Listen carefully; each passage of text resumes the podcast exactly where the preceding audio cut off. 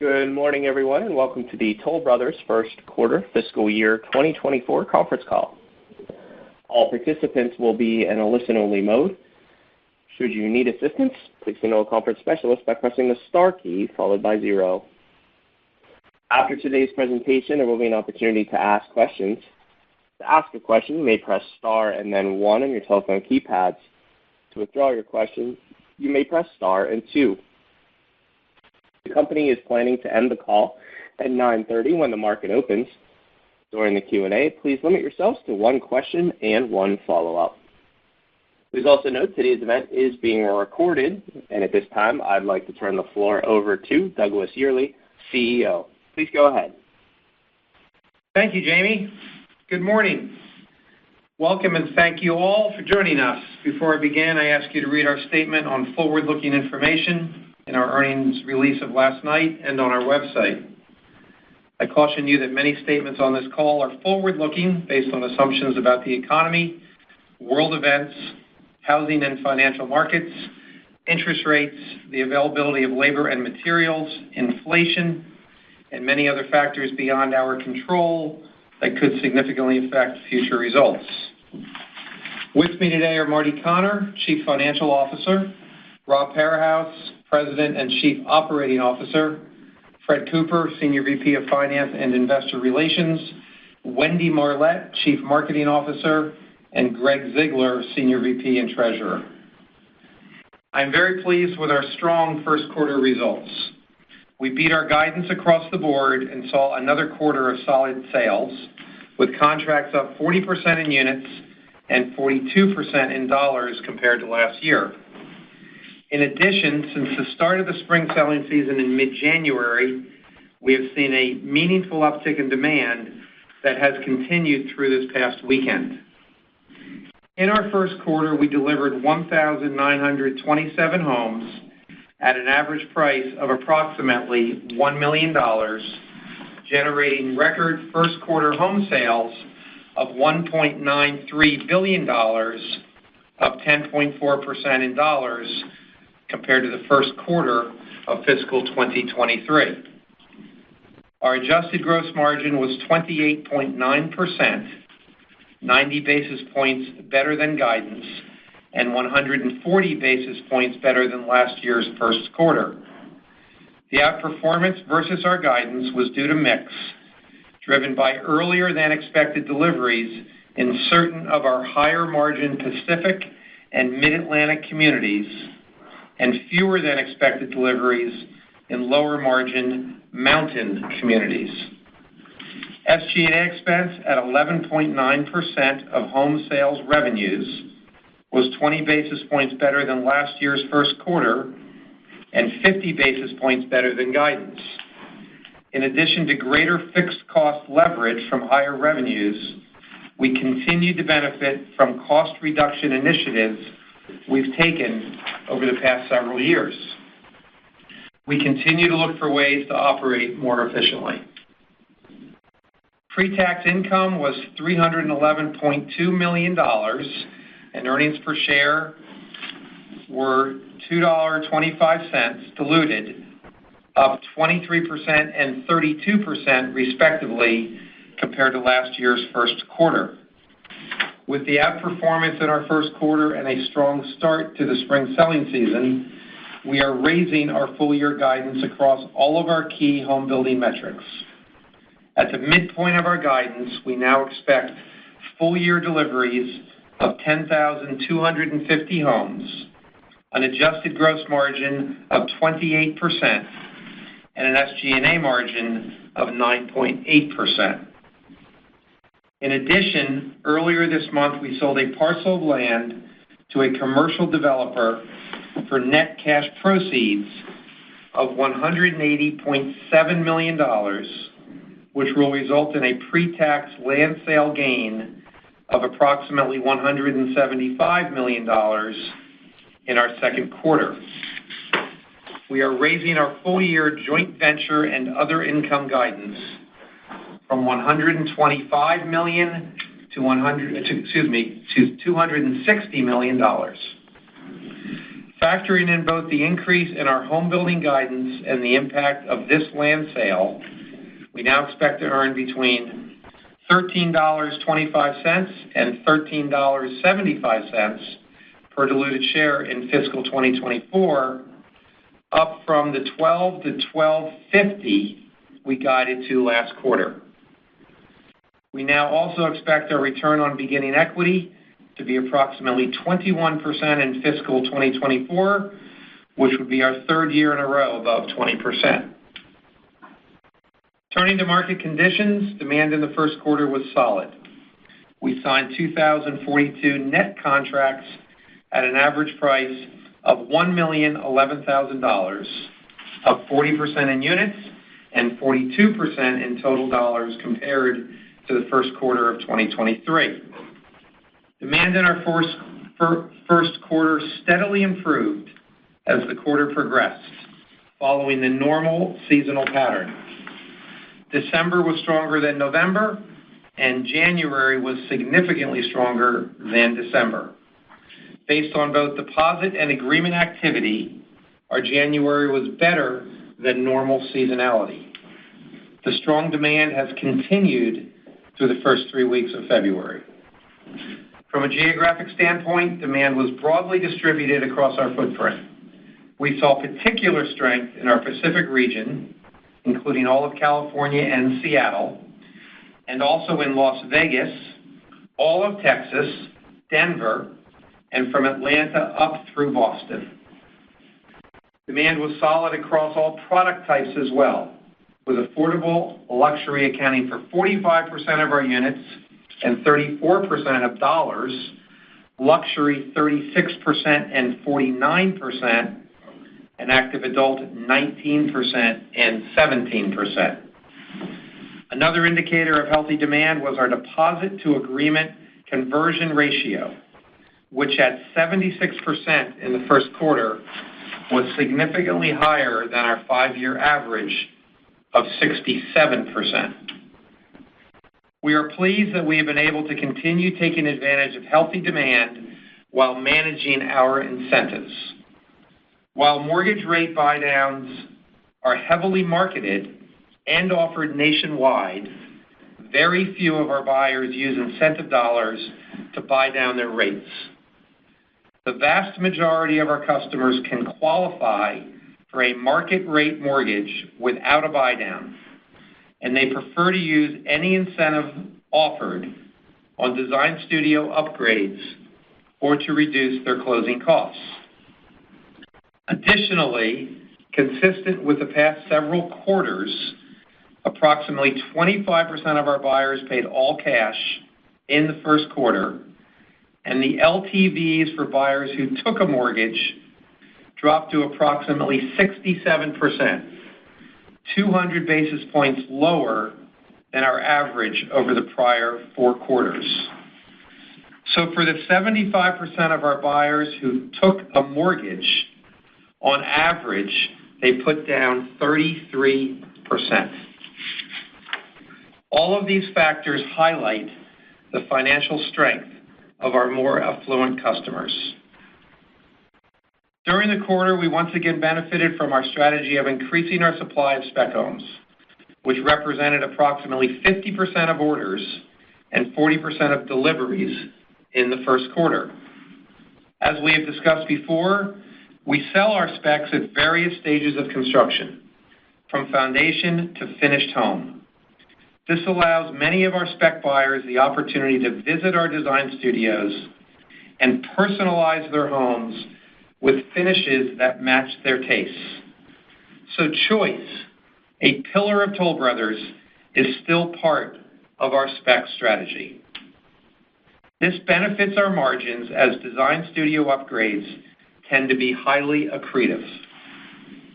We are also pleased that our cancellation rate in the first quarter remained consistent with recent quarters at 2.9% of beginning backlog. Our low cancellation rate speaks to the financial strength of our buyers, as well as the sizable deposits they make and how emotionally invested they become as they personalize their new Toll Brothers home. We continue to expect community count growth to help drive results in fiscal 2024 and beyond. In the first quarter, we were operating from 377 communities, two more than we guided to last quarter, and we remain on target to reach our year-end guidance of approximately 410 communities, which would be an approximate 10% increase from fiscal year-end 2023. Importantly, we control sufficient land for community count growth beyond 2024. At first quarter end, we controlled approximately 70,400 lots, 49% of which were optioned. This land position allows us to be highly selective and disciplined as we assess new land opportunities. We believe we have a competitive advantage acquiring land at the corner of Main and Main, where very few of the big, well-capitalized publics and privates play. Our main competition for this land tends to be the smaller, local and regional builders who are not as well capitalized. Our balance sheet is very healthy, with ample liquidity, low net debt, and no significant near-term debt maturities. We also continue to expect strong cash flow generation from operations this year. In addition, as I mentioned earlier, we received $181 million in cash from a land sale at the start of our second quarter. As a result, we are increasing the amount we are budgeting for fiscal 2024 share repurchases from 400 million to $500 million. Longer term, we continue to expect buybacks and dividends to remain an important part of our capital allocation priorities. With that, I will turn it over to Marty. Thanks, Doug. We are very pleased with our first quarter results. We grew both our top and bottom lines and operated more efficiently compared to last year.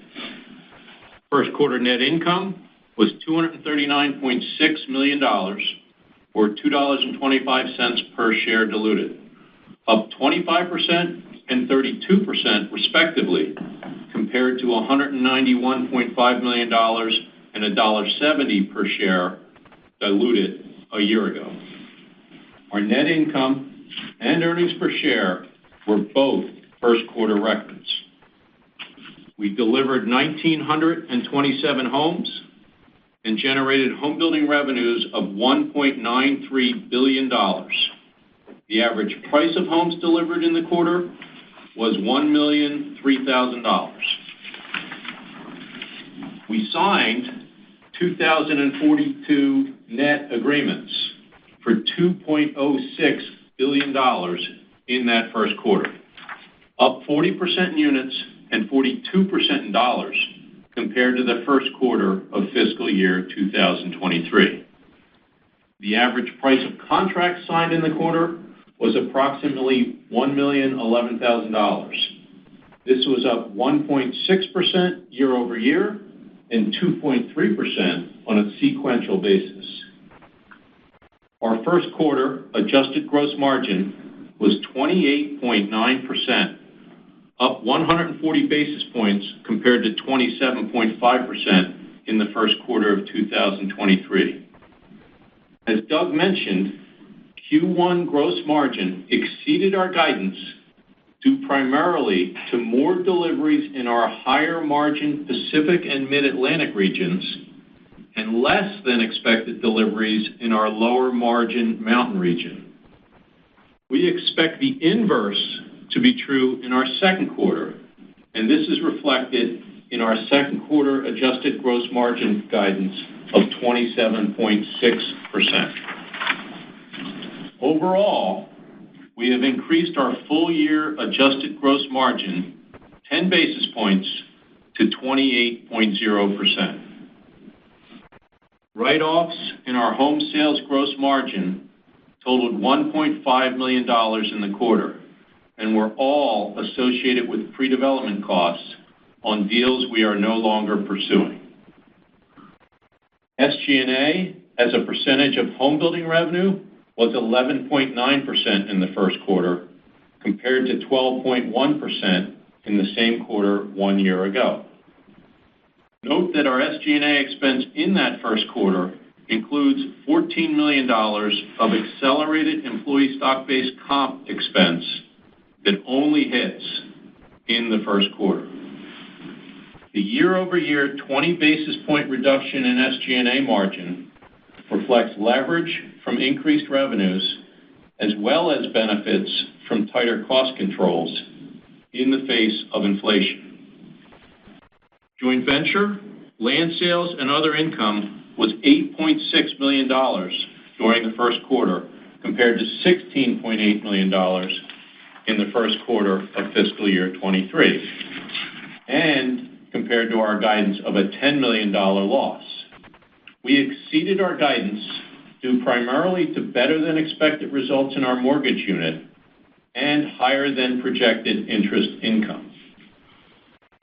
Our tax rate in the first quarter was 23%, We're about 300 basis points lower than guidance due to the accounting benefit of stock compensation deductions, which we do not expect to repeat at the same level for the rest of the year.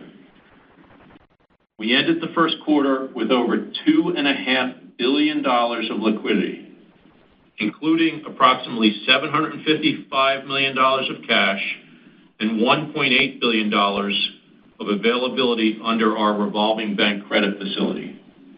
Our facility has four years until maturity. Our net debt to capital ratio was 21.4% at first quarter end, down from 27.5% one year ago.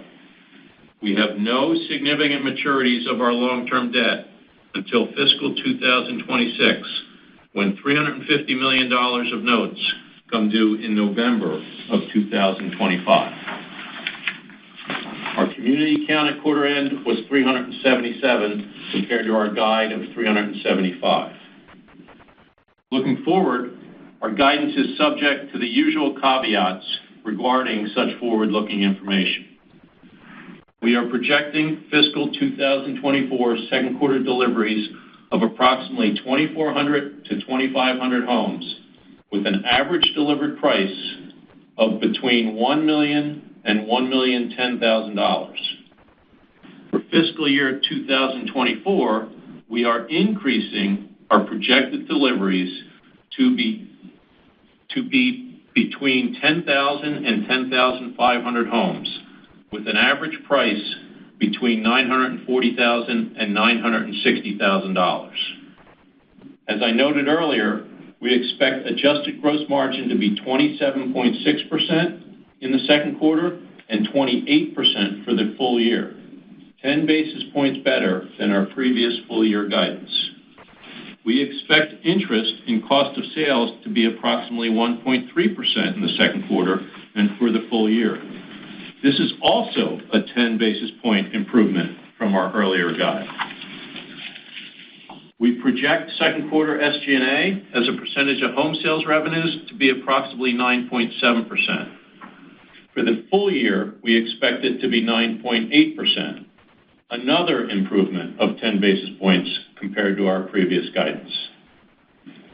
Other income, income from unconsolidated entities, and land sales gross profit in the second quarter is expected to be approximately $180 million, which reflects the impact of the commercial land sale Doug mentioned. We now expect it to be $260 million for the full year, which is up significantly from our prior guide of $125 million.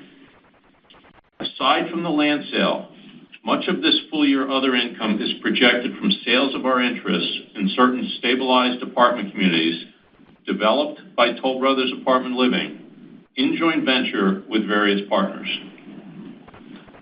We project the second quarter tax rate to be approximately 25.8% and the full year rate to be approximately 25.5%. That's 50 basis points of improvement compared to our prior full year guide. Our weighted average share count is expected to be approximately 106 million for the second quarter and 105 million for the full year. This assumes we repurchase approximately $166 million of common stock per quarter for the remainder of the year to reach the $500 million guide Doug referred to earlier.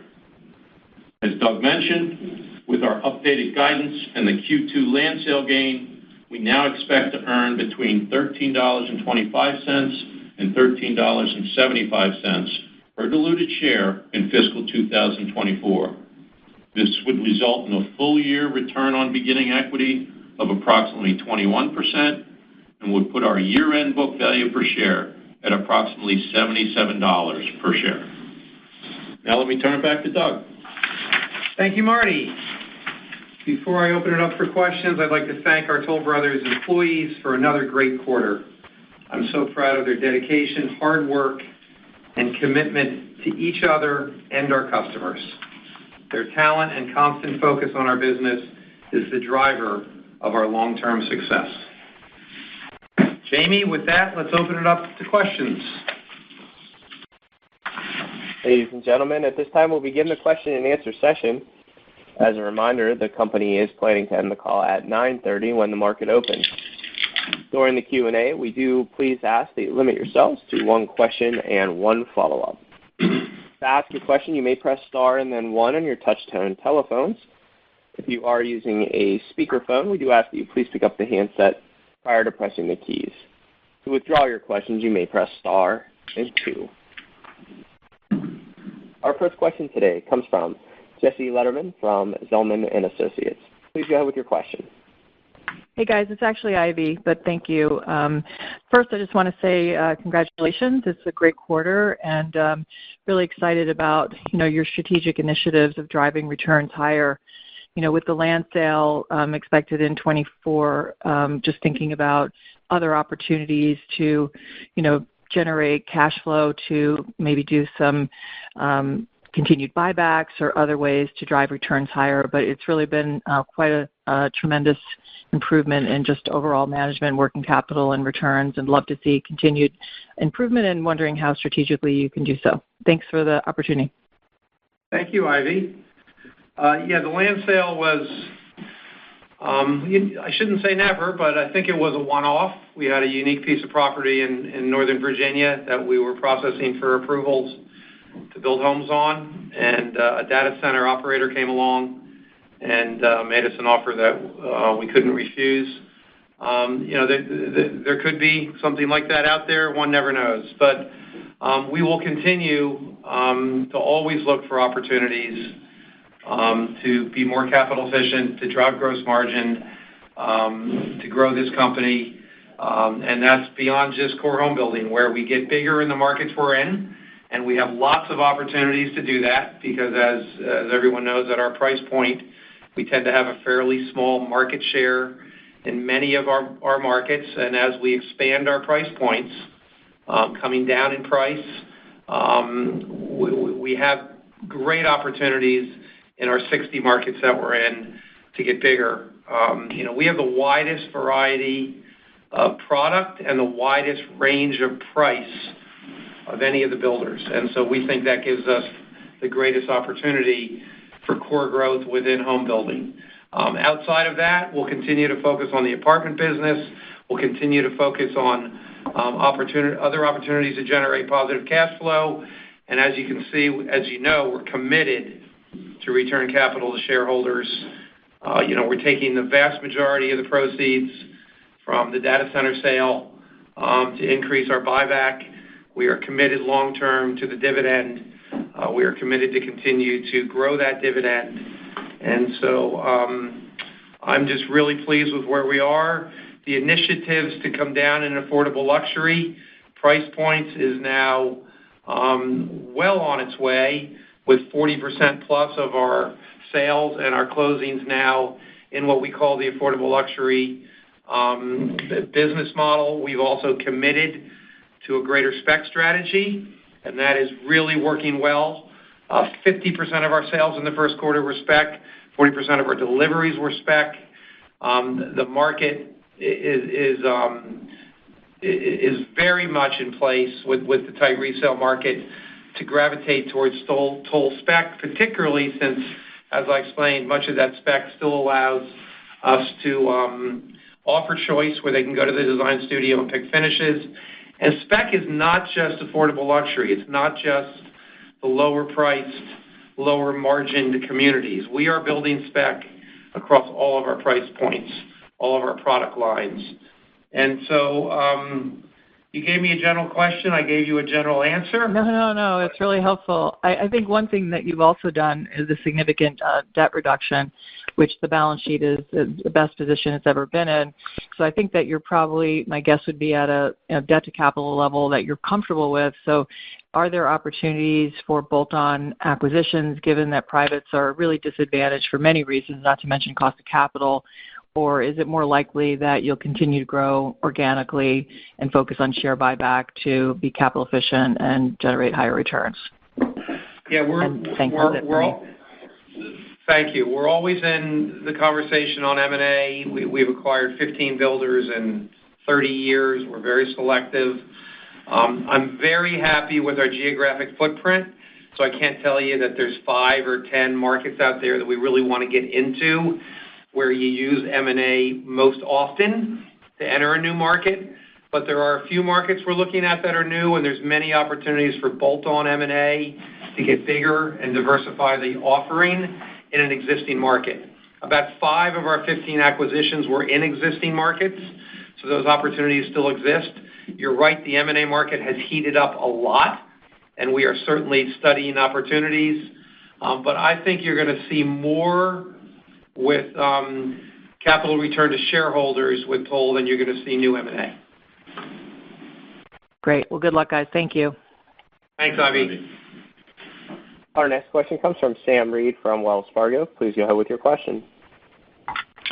Awesome. Thanks so much, guys, and congrats on the quarter. I wanted to touch on the updated delivery guide for 2024. Yeah, it clearly shows you're seeing some momentum into spring, but my question is kinda help us gauge the level of conservatism that might be embedded in that outlook. And what would we need to see specifically in March and April for you to be comfortable to take that number up again?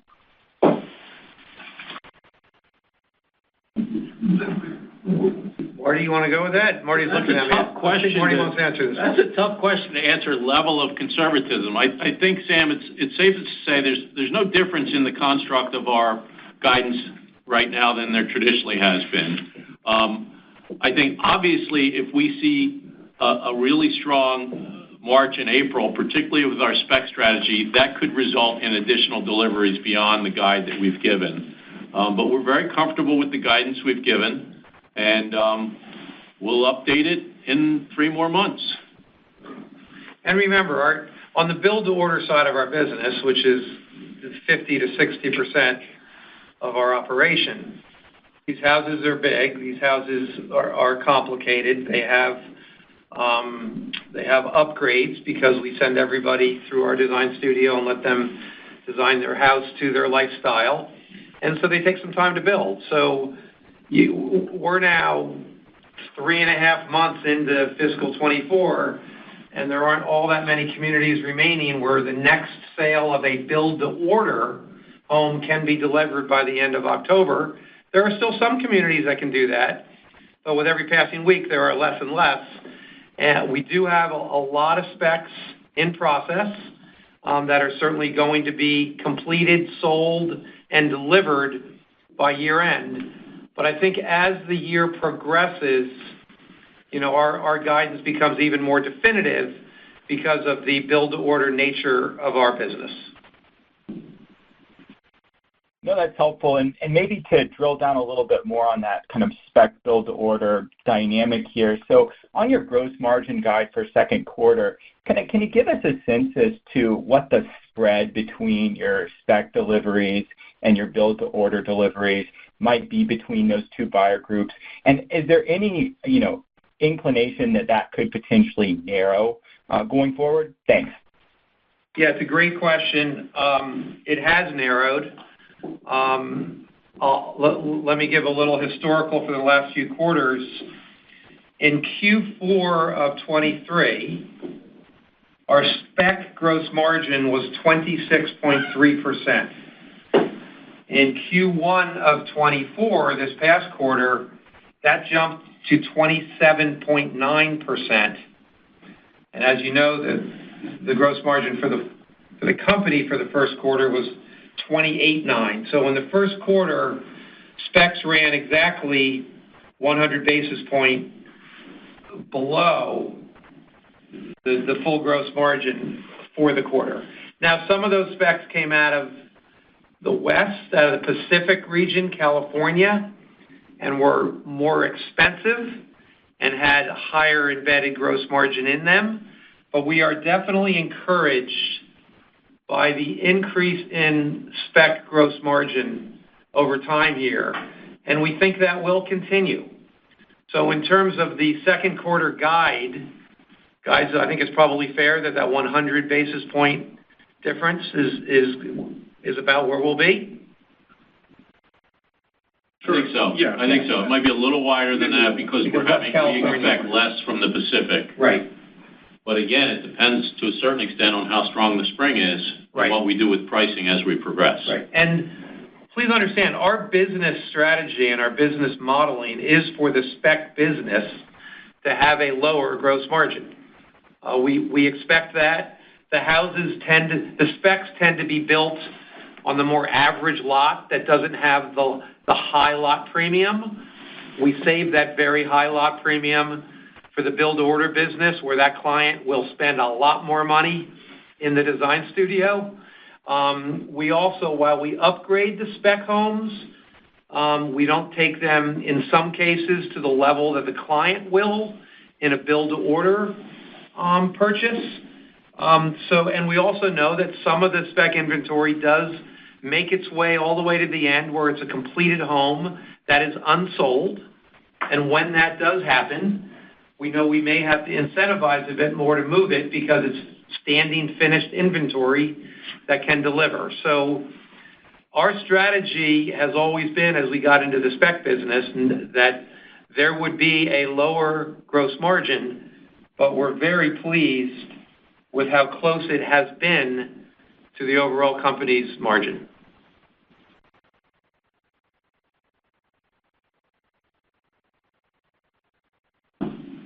Our next question comes from Stephen Kim from Evercore ISI. Please go ahead with your question.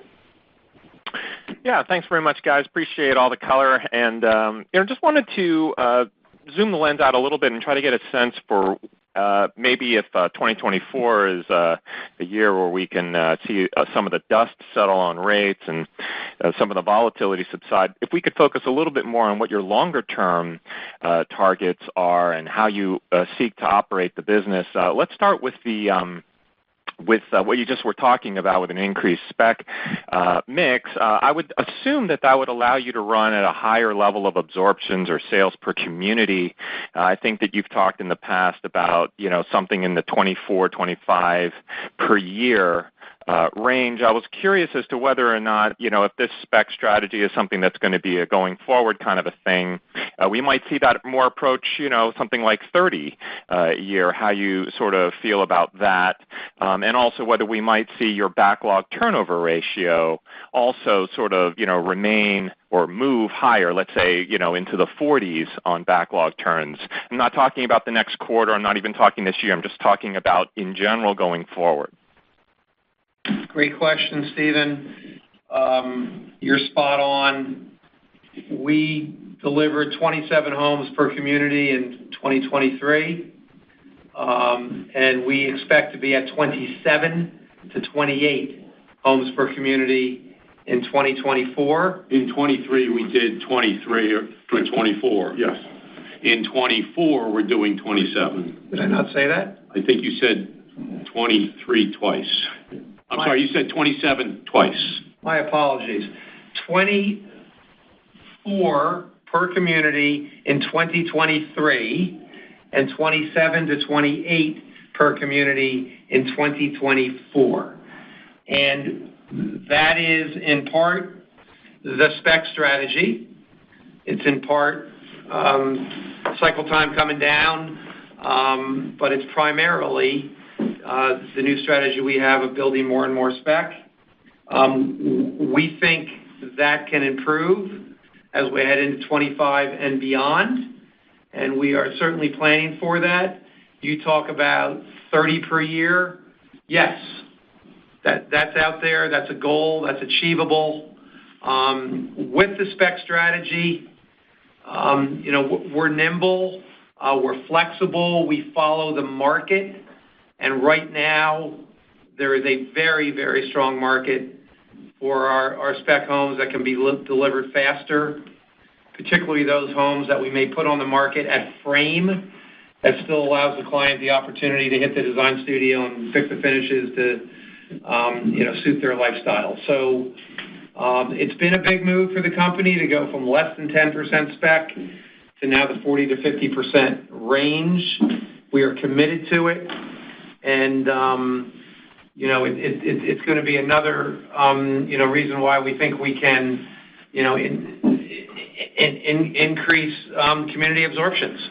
And that's where you know, we're certainly headed. The existing uh, homes, uh, the resales on the market are still historically tight. Even with a modest drop in rates, that has not freed up the resale market. There is still a lock-in effect. And let's not forget, even as rates do come down, which I think they will, and that market begins to modestly loosen up, the average resale home is now 45 years old. Um, there is a flight to new. That is not just because of unavailable inventory due to the lock-in effect, but because of the quality of that resale inventory. And that will continue um, even as rates come down and the resale market unlocks. Great. Yeah. Appreciate that. Uh, you you I didn't hear the uh the backlog turn uh, comment, I don't think, um, in terms of where we could see that going. Um, but so I don't get cut off, I want to make sure I ask my second question, which is about uh, gross margins and SG&A and basically operating margin. You've given a rubric for this year, or you've given guidance this year for effectively a 17% operating margin uh, with an SG&A rate that's kind of in the high nines. So I wanted to sort of think about that in the same kind of context, like kind of how you think about your business longer term.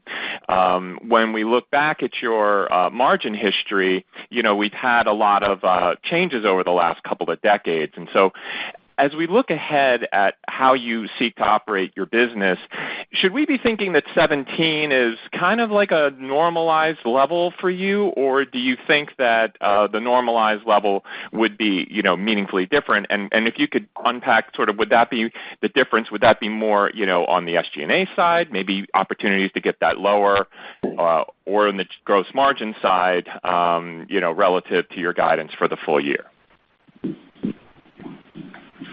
Stephen, I think um, operating margin is very important to us. Returns are very important to us.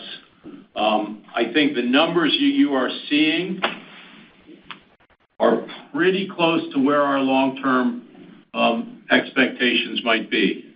17% that you mentioned is a really good number, maybe as high as 18%. We're looking for upper teens to low 20s return on equity. I want to throw in a shout-out there for JV, other, and land sales as it relates to generating returns as well because it is something we have a history of doing. Um, gross margins feel very good right now at this level. They feel uh, relatively sustainable at this level, and we'll continue to work on reducing our SG&A with our technology investments and efficiencies that we can try and generate. Yeah. Stephen, I think we you know we have a long-term strategy to continue to maintain a gross margin in the 27%-28% range, have an SG&A around 9, which generates the operating margin at or above uh, your 17 number. Our next question comes from Mike Dahl from RBC Capital Markets. Please go ahead with your question. Thanks for taking my questions. A lot of helpful color and context around um, how you're thinking about the business. Um, maybe just uh, to draw back to kind of a little more near term, um, as you've seen the demand progress favorably through the last couple of months, can you talk you know, more specifically about what you have seen and done on pricing. Our sense is you're still kind of upheld pricing relatively flat, but can you talk about what you've done on kind of net pricing and how you're balancing uh, pace price incentives given the rebound in demand here? Sure. So in the first quarter, we had price increases in about two-thirds of our communities. We also had a modest increase in incentives that was because the spec sales went up to 50%.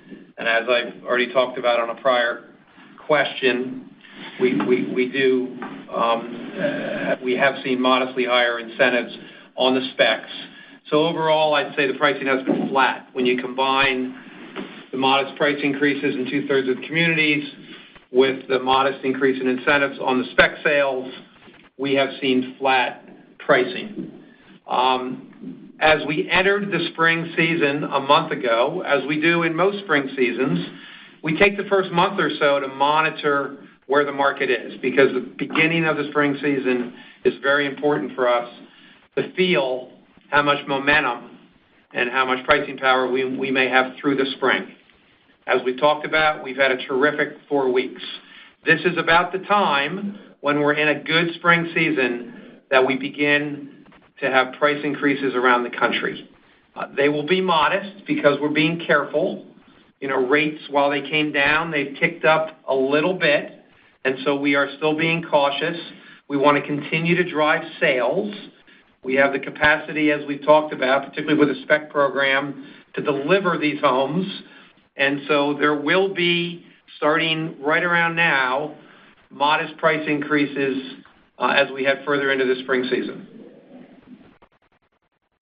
Got it. Okay. Yeah, that touched on kind of a follow-up in terms of how you were um, thinking about that relative to the more recent uptick in rates again. Um, so appreciate that. Um, I guess just secondly, on the updated other joint venture land sales, you outperformed in the quarter. You've got the new guide in there that's attributable to the to the one-off large parcel. Um, it seems like ex that, you know, you didn't increase the guide by the full amount uh, of this land sale. So maybe can you just talk through what some of the other moving pieces are in that line, whether it's kinda some of the delayed JV interest sales or anything that kinda got pushed out into uh, fiscal 2025?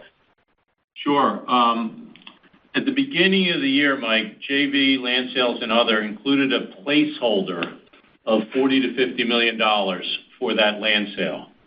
We didn't wanna count on all of it as there was very little deposit up, and such deposit was not hard.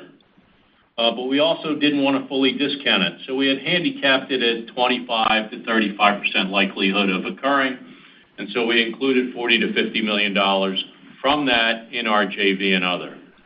So when we increase the guidance, it's not just being increased for the 175, it's being increased um, a little less than that for the land sale, but some other things as well that are puts and takes. The important part is our guide was 125 million, and it's now $260 million. A lot of that $260 million has occurred as we sit here today. Got it. That's great. Thanks. Our next question comes from Rafe Jadrosich from Bank of America. Please go ahead with your question. Hi. Good morning. Thanks for taking my question. Good um, morning, Rafe.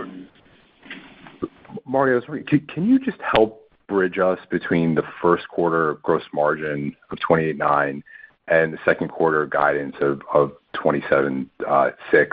I know there's a mix impact in there, um, but you are guiding to flattish delivery ASP.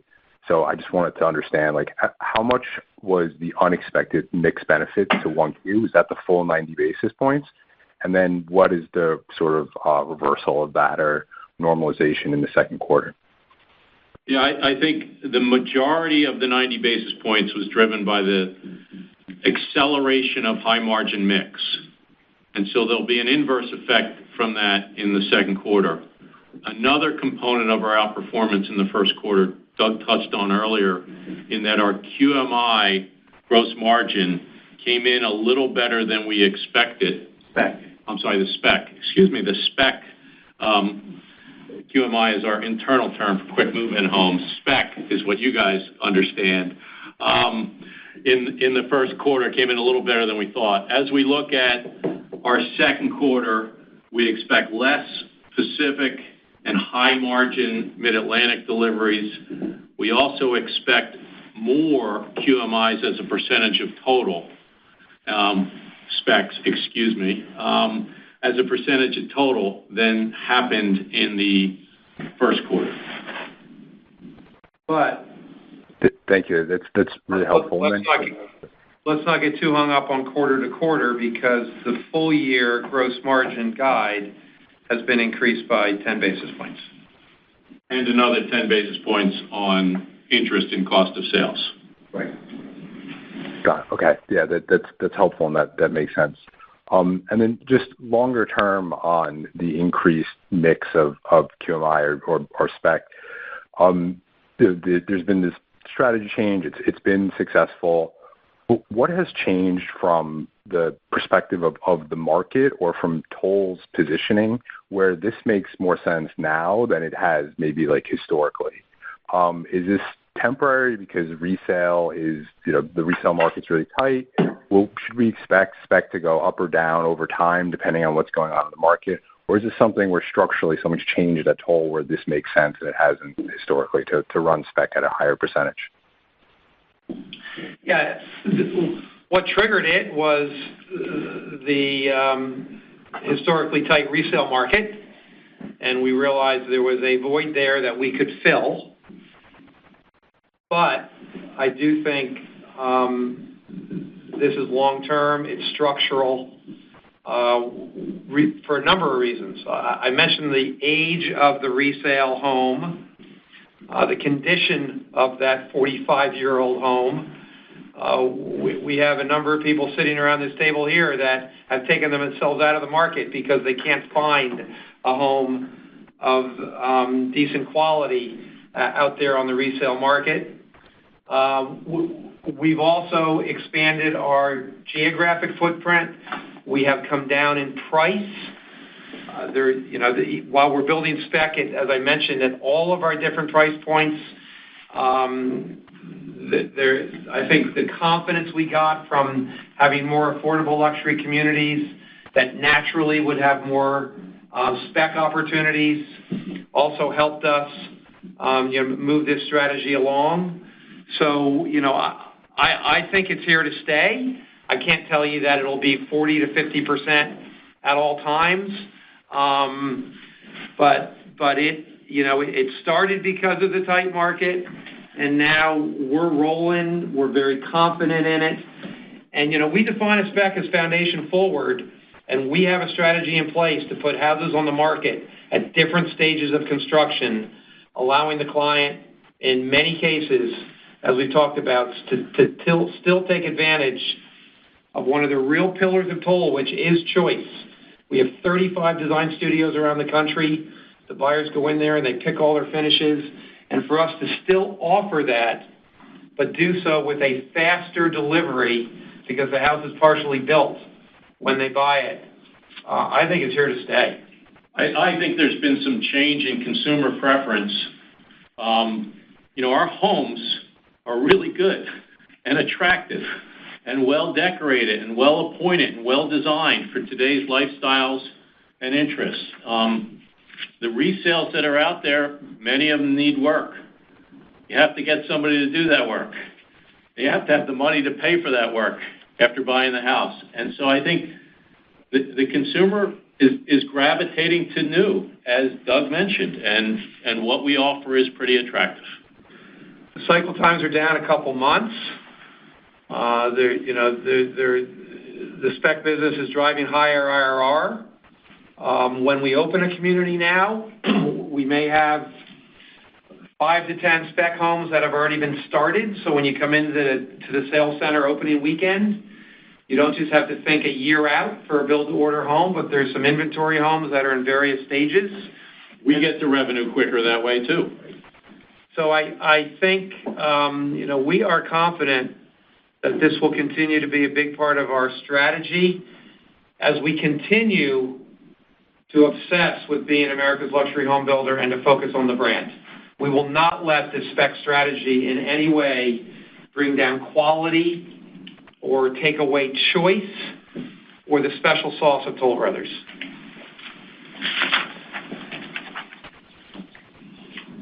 Our next question comes from John Lovallo from UBS. Please go ahead with your question. Good morning, guys. Thanks for taking my questions. Uh, the first one is, if we look 2015 to 2019, so so pre-COVID, absorptions increased, call it 60%-65% on average from the first quarter to the second quarter. You guys have talked about better than normal seasonality, you know, going on right now. So just curious how you're thinking about that potential step up this year.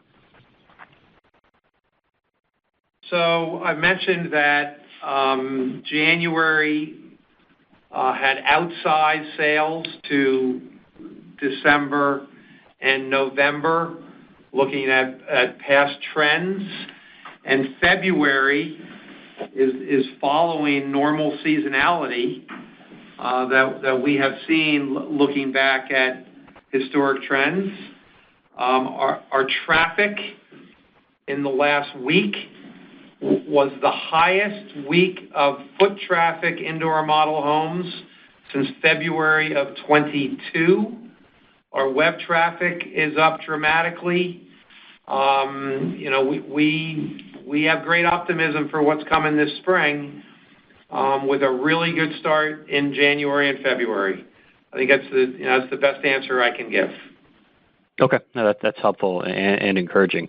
If we look at, you know, the first quarter, or actually the first, you know, I guess the delivery ASP that you guys are talking about, is slightly north of 1 million here in the coming quarter. Um and if we think about sort of the full year guide of $940-$960, that would imply a pretty good step down. Curious, you know, you guys did talk about mix. Is that the largest driver here, or are we missing something? It's all. It's the entire driver. Our strategy from a few years back come down in price, to pick up bigger market share, um, is now in place and is coming through in deliveries. So we are celebrating this drop in price um, because the strategy is working, and so that's it. It's 100% mix. And that mix shift is more South, more Mid-Atlantic, a little bit more affordable luxury, and a little bit more age-targeted, age-restricted than the first half of the year. Helpful. Thank you, guys. Welcome. Our next question comes from Michael Rehaut from JPMorgan. Please go ahead with your question. Uh, thanks. Uh, good afternoon, everyone. Thanks for squeezing me in before the uh, end of the hour. Um, you know, first, just wanted to circle back on the comments around gross margins, where you said that you think gross margins can be sustainable going forward at 27%-28%.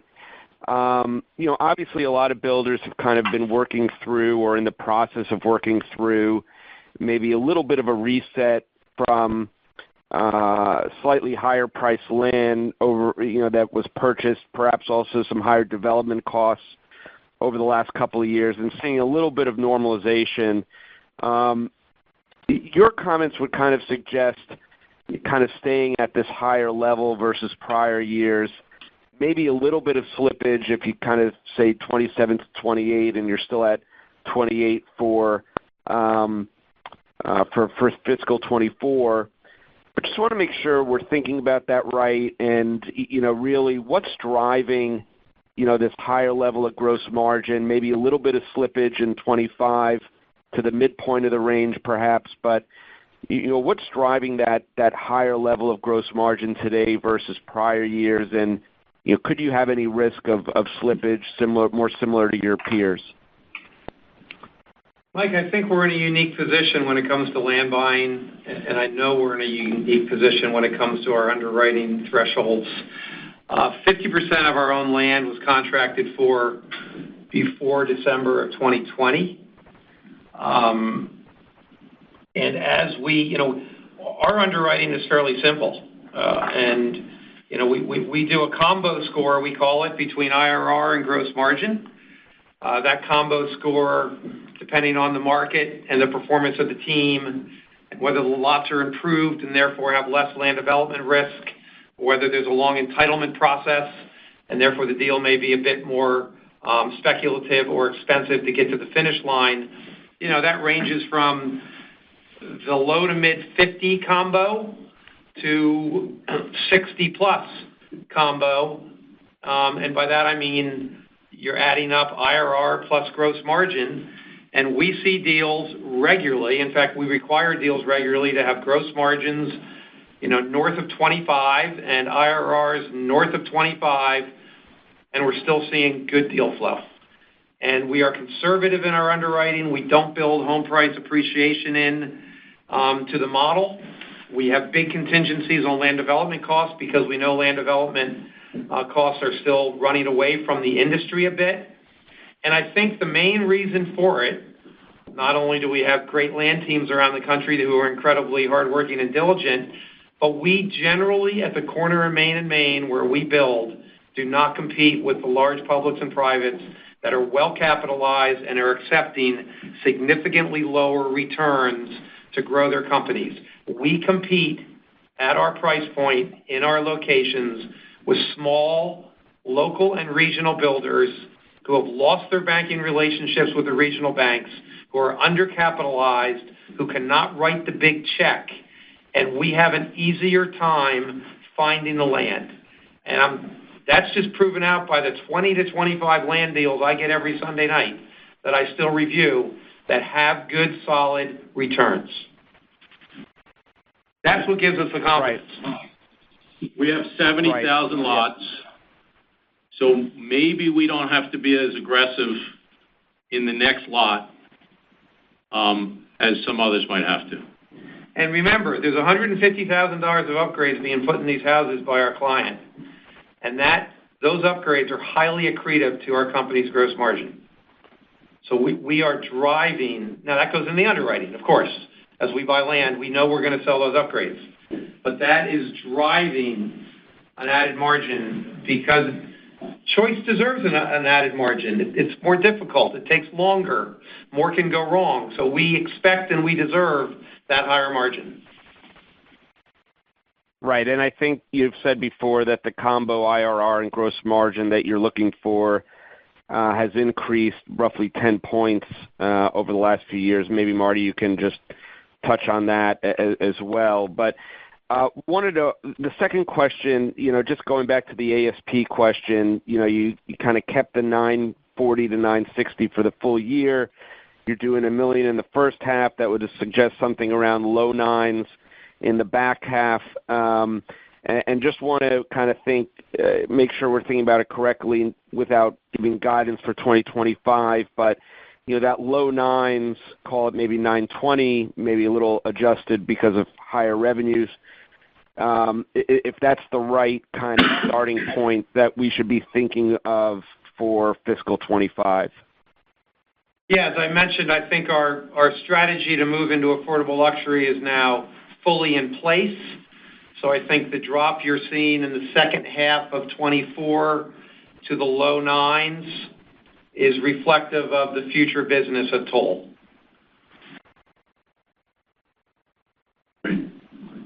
Our final que- Please go ahead. Comes from Buck Horne from Raymond James. Please go ahead with your question. Hey, I'll be brief. I appreciate the time. Um, just wondering, we have seen um, a little bit of an maybe unusual seasonal uptick in resale inventory in a couple of markets, particularly Southwest Florida and Texas. And just curious if you could speak to those regions in particular, if you think uh, some of the addition to resale inventory there is having any noticeable impact on the business through the early part of spring selling. Texas has been terrific. Uh, we're in four markets in Texas, uh, Austin, San Antonio, Dallas, Houston. Just terrific. We've been thrilled with the business there. There's a lot of new homes in Texas. There's a lot of competition. We have a great brand there. We've been in the state a long time. And um, you know, I'm I'm very optimistic about our future there. Land is relatively easy to find. The risk is less because there are land developers that feed us lots, which makes the business easier. We can have just-in-time lots provided to us, which of course can drive the IRR. Um, I wouldn't read too much into Southwest Florida. We're very small there. It's one of our smaller markets in the state. Um, but but Florida, we call it Florida West, which is really Naples up through um, Fort Myers. And that is having a really good February. In fact, Florida East, which we call Fort Lauderdale up through Stuart, Um, is also having a really good February. Um, as you know, as the snow falls in the North and the Midwest, um, the planes head south, and we're taking advantage of that. That's fantastic. Thanks for the color. All my other questions are answered. So congrats and great quarter, guys. Thanks, Buck. Thanks very much. I think, is that a wrap? Jamie, how we doing? Yes, sir. That will conclude today's question and answer session. I'll turn the floor back over to you for any closing remarks. Jamie, thanks. You've been great. Thanks, everyone, for your interest and support. As always, great questions. We're always here offline to answer any follow-ups you may have. And um thanks again. Take care. And with that, ladies and gentlemen, we'll conclude today's conference call and presentation. We thank you for joining. You may now disconnect your lines.